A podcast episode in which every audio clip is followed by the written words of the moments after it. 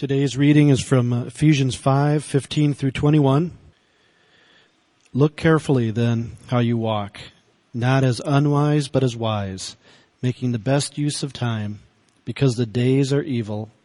Therefore do not be foolish, but understand what the will of the Lord is, and do not get drunk with wine, for that is debauchery, but be filled with the Spirit addressing one another in psalms and hymns and spiritual songs, singing and making melody to the Lord with our heart, giving thanks always for everything to God the Father in the name of our Lord Jesus Christ, submitting to one another out of reverence for Christ.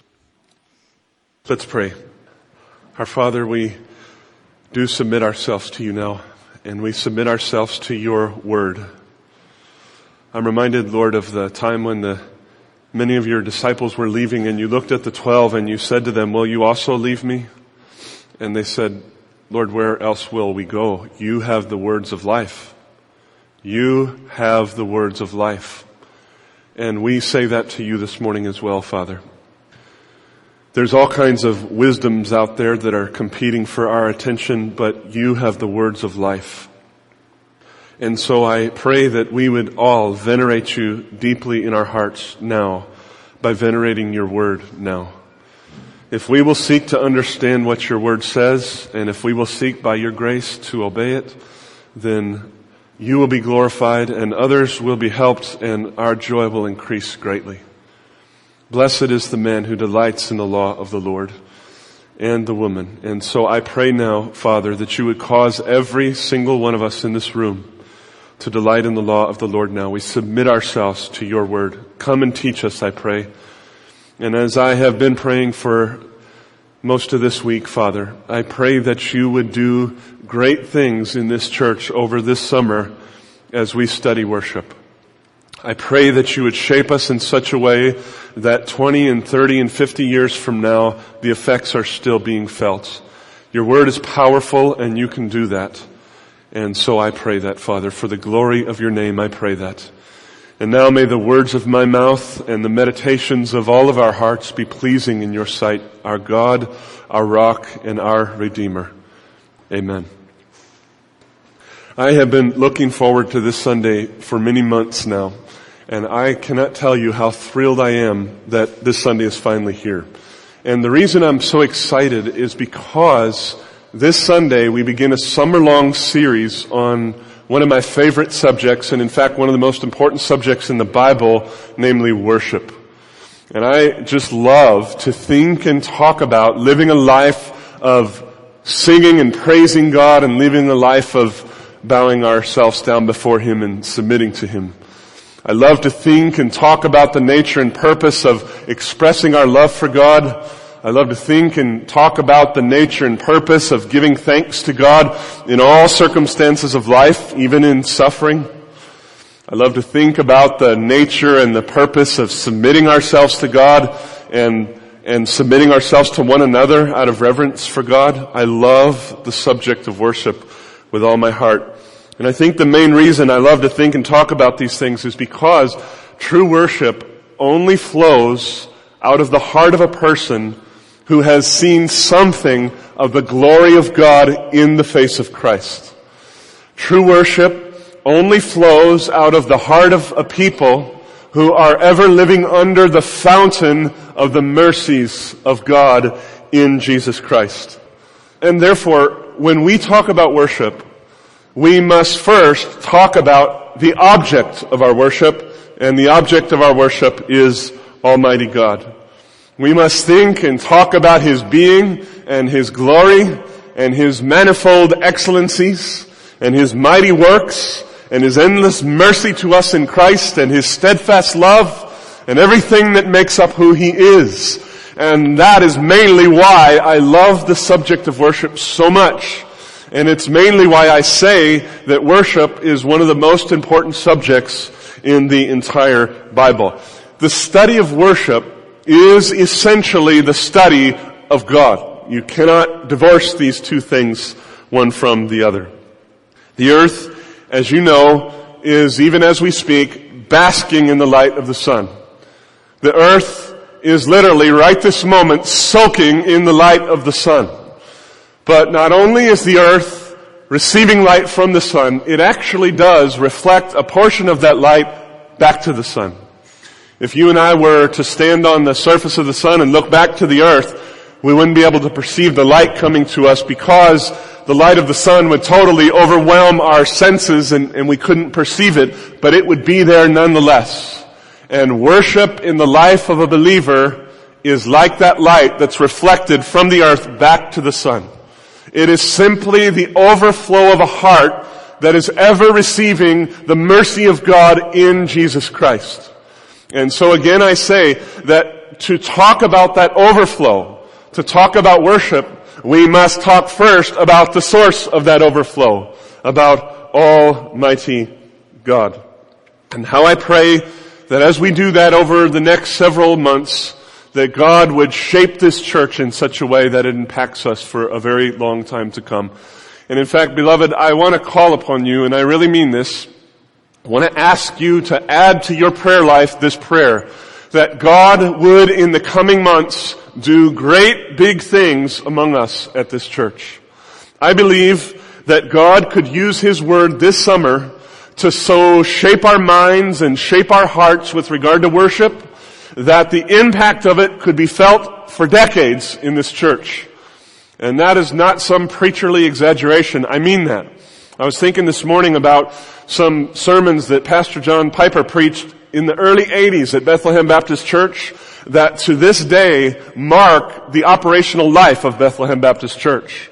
God's Word is powerful and He can do great things and I want to call on you to pray with me that this summer God will do great church shaping things among us this morning.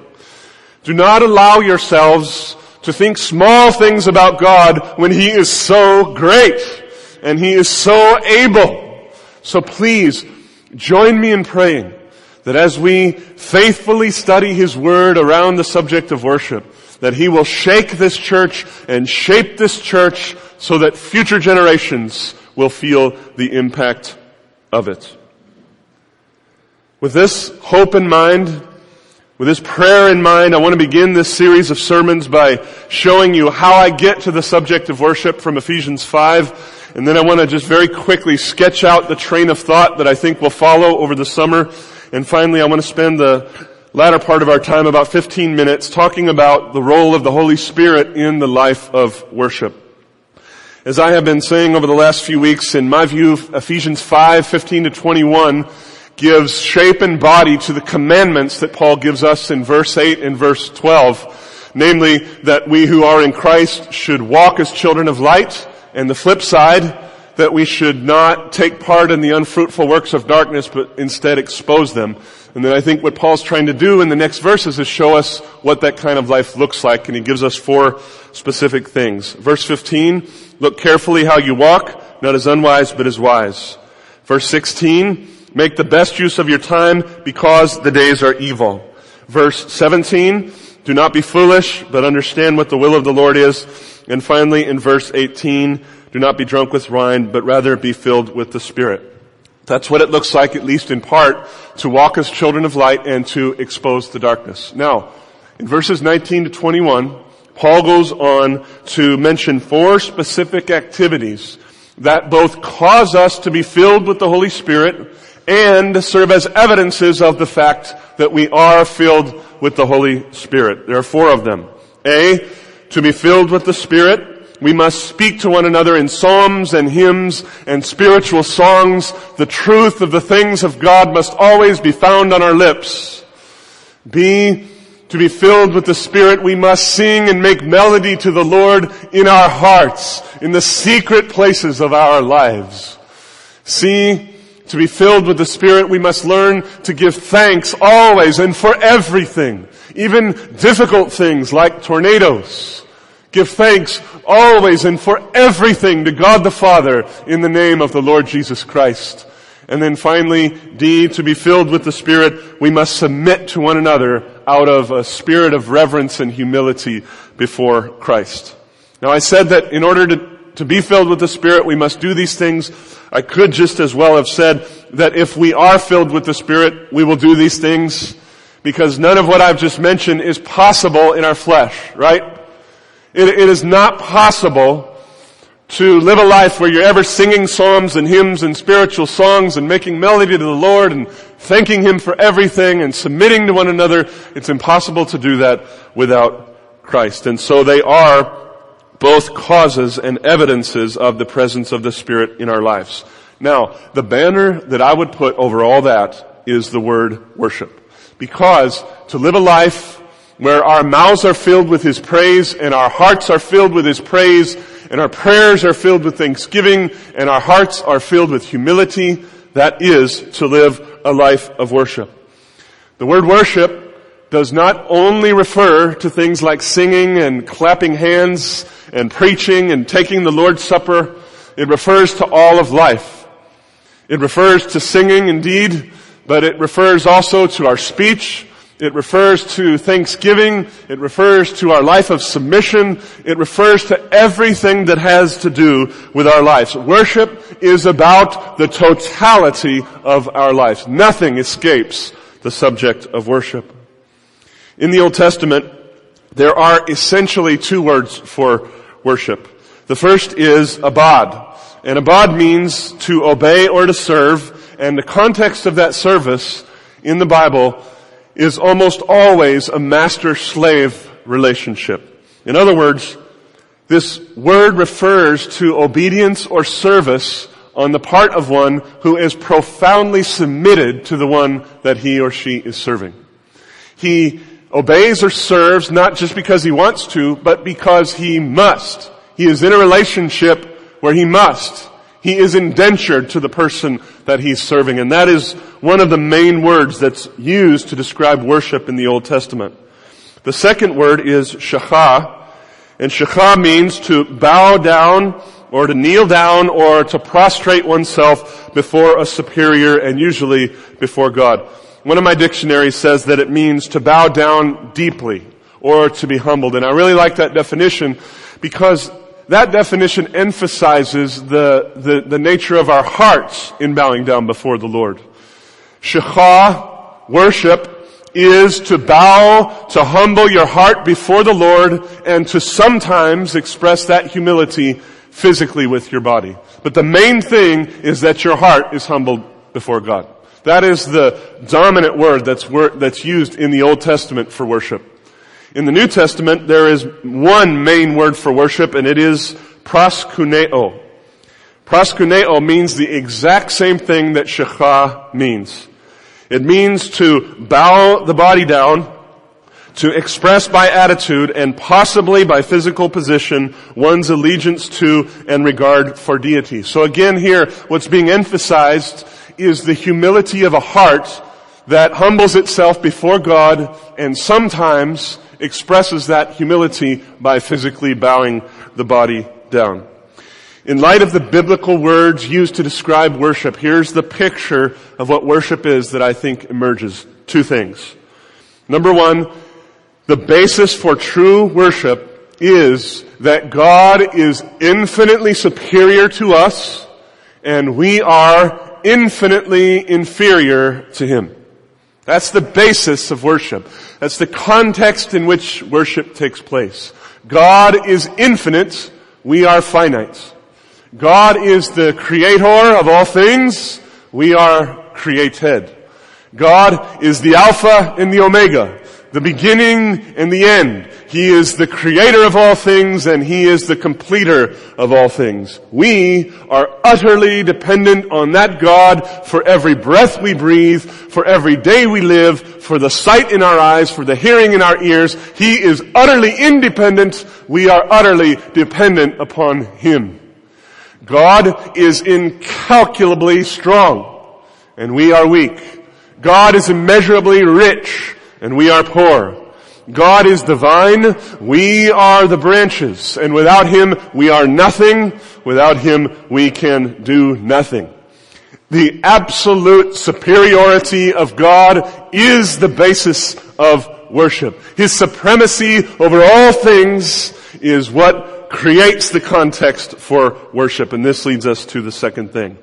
The essence of true worship is both awe and humility. So, the basis of worship is that God is infinitely greater than us. The essence of what worship is, is both awe and humility. True worship is a holy fear of God that's born of seeing something of the sheer magnitude of who He is. The more that your vision of how great and magnanimous God is, the more a sense of fear and trembling and awe will strike your heart. If you have never literally, physically trembled at the presence of God, it's because you probably haven't caught sight of the magnitude of God. He is massive and He is powerful and true worship is awe in the heart about who God is. True worship is a sense of astonishment at the beauty of His glory. And it's a sense of, of being enthralled with Him and captivated by Him and drawn to Him. Just like a moth is drawn to a flame. You just can't help but be sucked in. You want to be near Him. You want to know Him. You want to explore Him. You want to know the breadth, the length, the height, the depth. I want to know God and the power of His resurrection and the fellowship of sharing in His sufferings, Paul said. That's worship. It's an awe that leads us to draw near to God and want more and more and more of God and other things just fade away from us. God becomes big and other things become small. That's worship. In its essence, worship is awe and also it is humility. Worship is bowing our hearts before the Lord in light of who He is. It's a willingness to let go of the things of the world and grasp onto the things of God because of their all-sufficient value. It's a disposition to give thanks to God always and for everything because we know that He is God and we are not. He has absolute sway over all circumstances and therefore He has some purpose in everything He lets us go through. Even hailstorms, even tornadoes. Everything God allows has a purpose. And the worshipful person humbles himself before God and says, Amen. You are everything. I am nothing. I deserve nothing from you. Every comfort from you to me is a mercy and I praise you. I give thanks to you for all things, always and for everything. That is the heart of worship. True worship is submitting ourselves to this great God and displaying that submission by submitting to one another. The essence of true worship is awe and it is humility. Awe in the heart is most often expressed by singing and otherwise praising God. Humility in the heart is most often expressed by submission. So when you think awe, think singing. When you think humility, think submission. In fact, when I think of worship, I like to picture a coin, a two-sided coin. One side of the coin is called praise. And that side represents the awe that we feel toward God, the sense of enthrallment we have in God that causes praise to fling off of our lips. The other side of that coin is called submission. And this side represents the humility in our hearts before the Lord that causes us to bow our bodies before Him and bow our lives before Him and trust Him enough to do what He asks us to do. Praise on one side, submission on the other side. Praise is the expression of awe. Submission is the expression of humility and taken together, both of those things describe the essence of worship. Praise, submission, awe, humility. That is the heart of worship. And if you want to grow in your life of worship this summer, and how I pray that you do, how I pray that this morning God will plant a seed in every one of your hearts to say, Father, I want to grow in my life of worship. If you want that, if you want to grow in awe of God and humility before God, then here's what I would suggest. Spend the bulk of your time focusing on the submission side of the coin, and the praise side of the coin will flourish.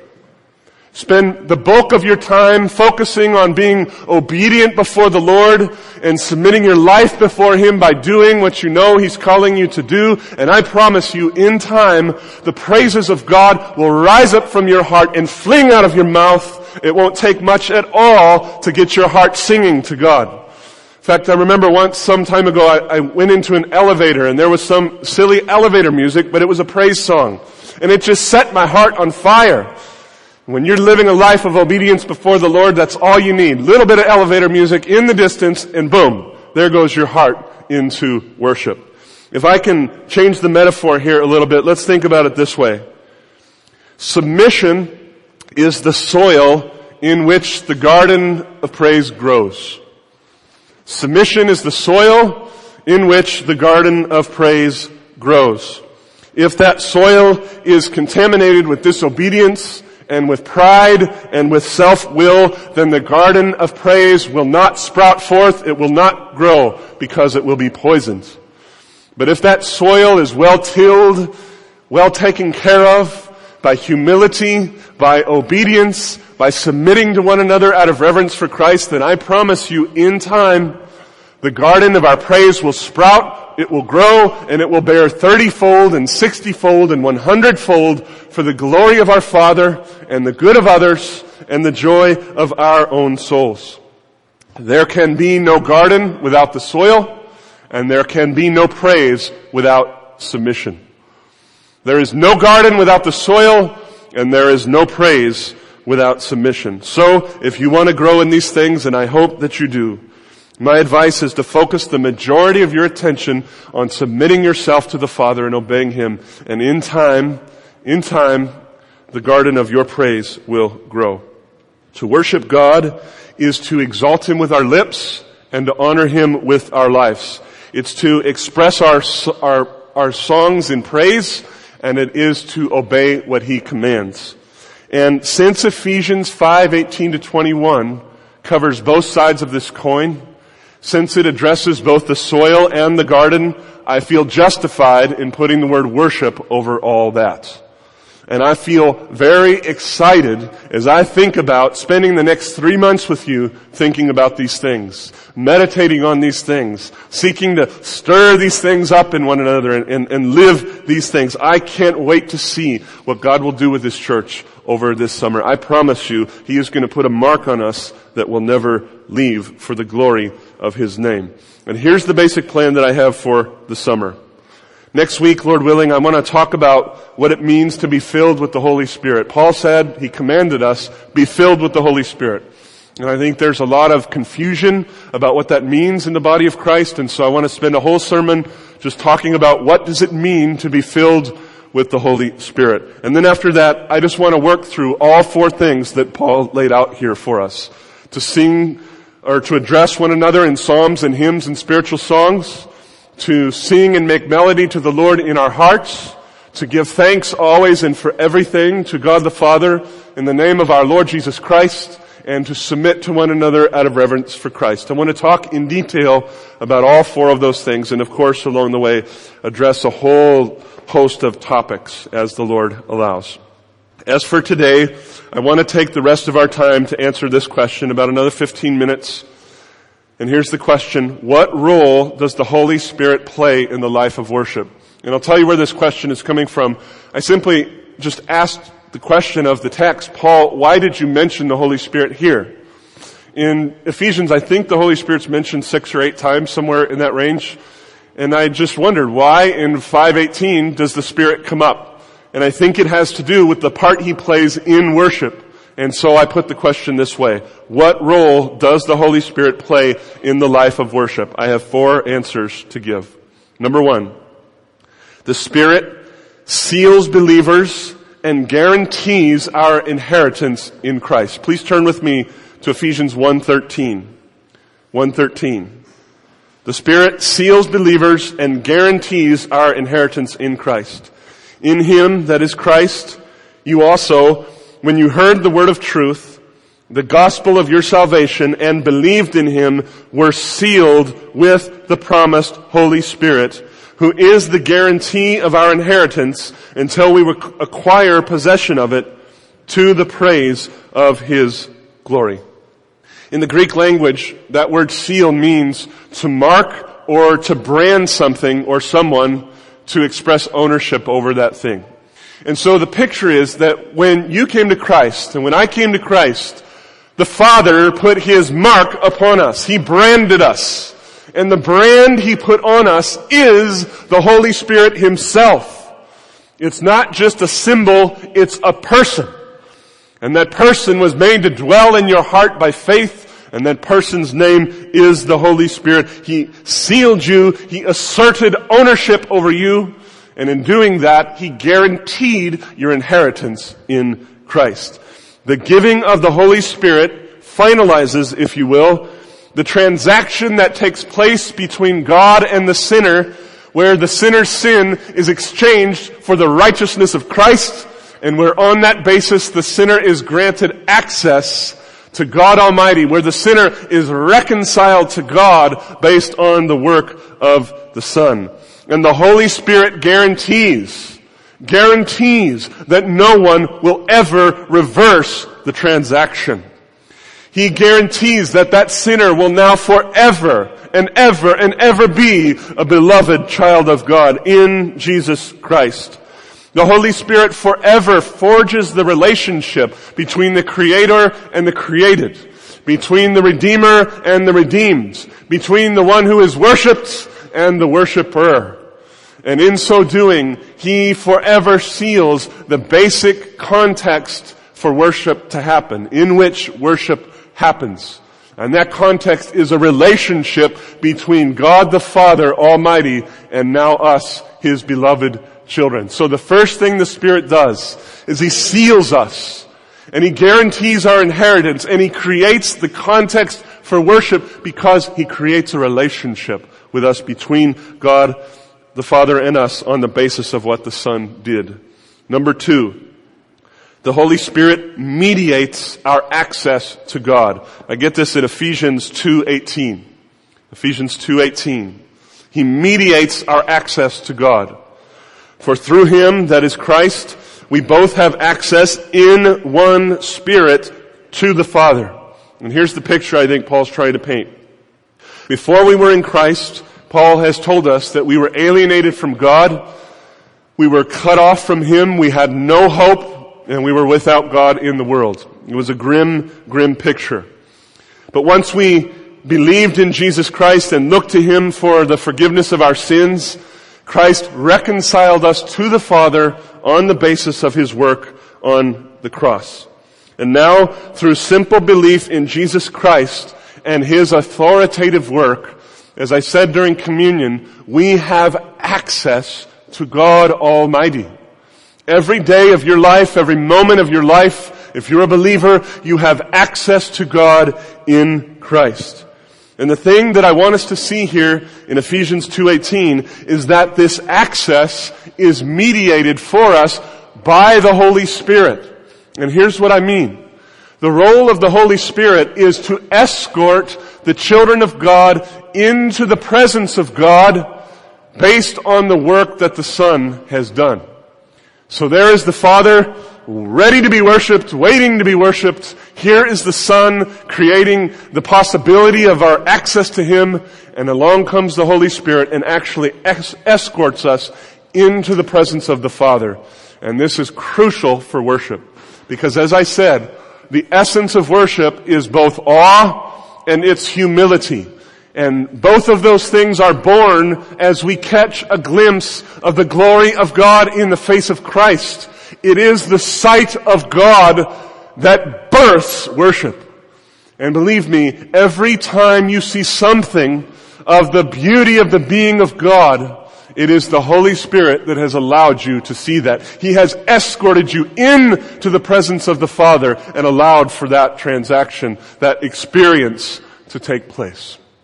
Third thing, the Holy Spirit knits together the body of Christ. And I get this from chapter 2 verse 22. In Him, that is Christ, you also are being built together into a dwelling place for God by the Spirit. Two thoughts here. Worship is not just an individualistic activity. Worship is a body-wide activity. We were not created in Christ just for the sake of private personal worship, as important as that is. It's a crucial part of our walk with Christ. But we were created in Christ to worship God together as a people.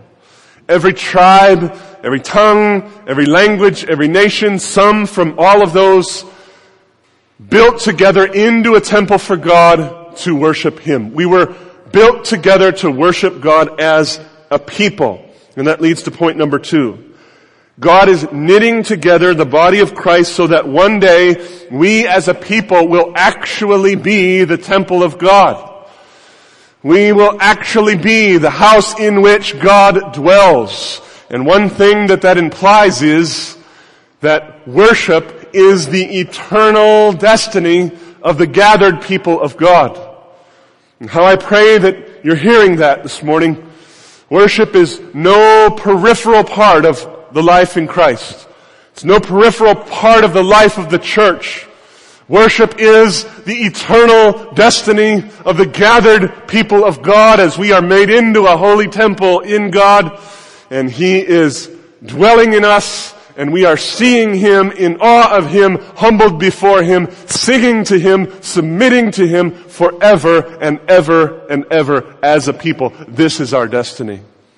And what I want us to see this morning is that God is knitting us together and marching us toward this destiny by means of the Holy Spirit. It is the Holy Spirit who is taking the needles in his hands, so to speak, and knitting the body together. He's doing it. And therefore, he's creating the proper context for worship, which is the church. It is the church. Number four, and finally, the Spirit mediates to us the power of God, and that power enables us to behold God and to comprehend something of God and to be filled with all the fullness of God. I get this from Paul's prayer at the end of chapter 3. So if you'll turn there with me to chapter 3 verse 14, here's what Paul says.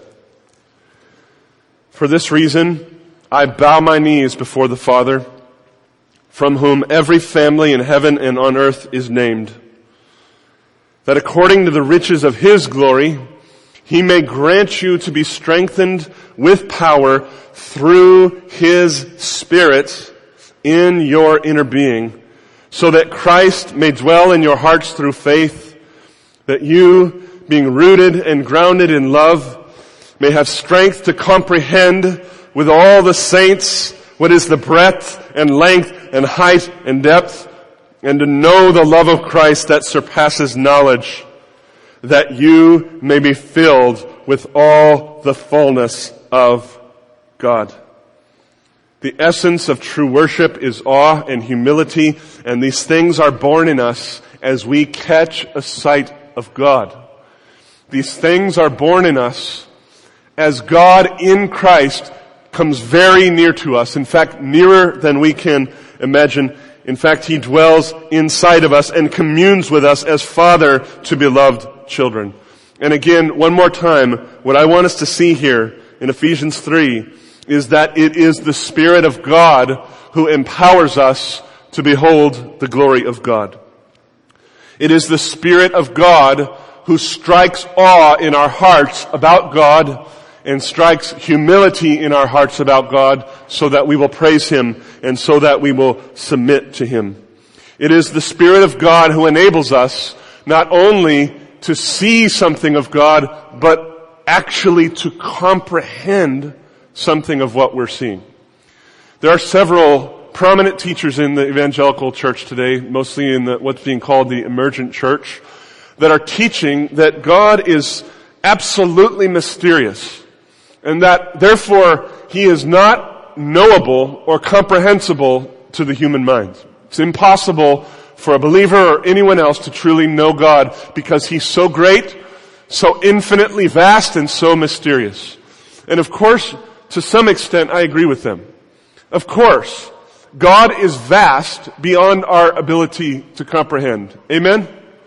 I spend time, from time to time, thinking about the universe, and I can't even get my mind around how big this universe is, much less the God who holds the whole thing in the palm of his hand. I'll grant them that. God is vast. And in some ways, God is incomprehensible. In some ways, we will never be done searching the glories of God and discovering who our Father is. That's why we need eternity. It will take forever to explore the glories of God. Imagine if you had a ship that would allow you to explore every planet in the universe, in the whole universe. How long would it take you? Really? If you went to every corner of every planet in the entire universe, it would take you eternity, right? Well, think about how long it will take you to explore the beauty of God. So I would never stand here and say that we can understand everything there is to be understood about God and we can put him in a little box, write a theology book about it, and enough will be said. I would not say that. And I will grant them the point that God is mysterious. But what these brothers and sisters of ours are missing, and they're missing it tragically, is that the Spirit of God makes possible what is impossible with us. He makes that possible for us. He makes God in measure comprehensible to us. The Spirit of God causes the children of God not only to perceive their Father, but to understand something of who He is. And their comprehension is real. And what I mean by that is the comprehension we have of God by means of the Bible accords with who God actually is. And therefore, we can say things about God with confidence because we believe that He's revealed Himself and the Holy Spirit makes it possible for us to comprehend these things. And here's what I want us to see. That comprehension is not an end in itself. That comprehension is the birthplace of worship. You will worship God when you gain eyes to see something of the reality and the beauty and the glory and the magnitude of God. And so that's why the Spirit helps you to know Him. He wants you to know Him so that you'll bow before Him. So that your heart will be filled with awe and humility. It's the Holy Spirit who does this. So, in summary, what role does the Holy Spirit play in the life of worship? Only this. Only this. He guarantees the conditions for worship by sealing us for God. Two, He creates the possibility of worship by escorting us into the presence of God based on the work of the Son. Number three, He fashions the context for worship by knitting together the body of Christ and creating out of us a dwelling place for God. And finally, number four, He empowers us to worship by enabling us to behold and comprehend God and to be filled with all the fullness of God. And who can imagine the greatness and the privilege of this work that the Holy Spirit does? Who can imagine what it means for us, literally, physically to be dwelling places for God together? Who can take that in? But that's exactly what the Holy Spirit does for us. Now next week, I want to tie all that together by talking about what it means to be filled with the Spirit. Because often in our day, I think when you hear a person's filled with the Spirit, what comes to mind is things like tongues or what have you. And I think it's sad that we go there because tongues is such an infinitesimally small thing. It really is. It's really nothing. The big thing is that being filled with the Holy Spirit causes everything I've just been summarizing to happen. And so next week we're going to talk about that at length and not just to understand it with our minds, but hopefully to experience that ministry of the Holy Spirit in our lives. But for now, let's lift up our souls to our Father by means of the Spirit. Father, how can we possibly thank you for what you have done for us in Christ? How deep the Father's love for us. How vast beyond all measure that he would send his only son to make a wretch his treasure. Thank you, Father, for making a way for us to be reconciled to you in the life of your Son. And thank you for giving us the Holy Spirit that seals us for you, that guarantees our inheritance in you, that escorts us into your presence, that knits us together as a people, that inflames worship by causing you to dwell in our hearts. Oh Father, thank you so much for all of these great and gracious gifts to us. And I pray with all my heart that these things would not just be ideas that we've studied here and go on about our day and forget. How I pray that you would work these things deep into our hearts, into our minds, into our manners of life, and how I pray that thereby you would shape and mark this church for generations to come. Father, we are your people and you are our God. Please lead us in the way that we should go and do great things for the glory of your name and the joy of our souls in you. In your great and gracious name we pray. Amen.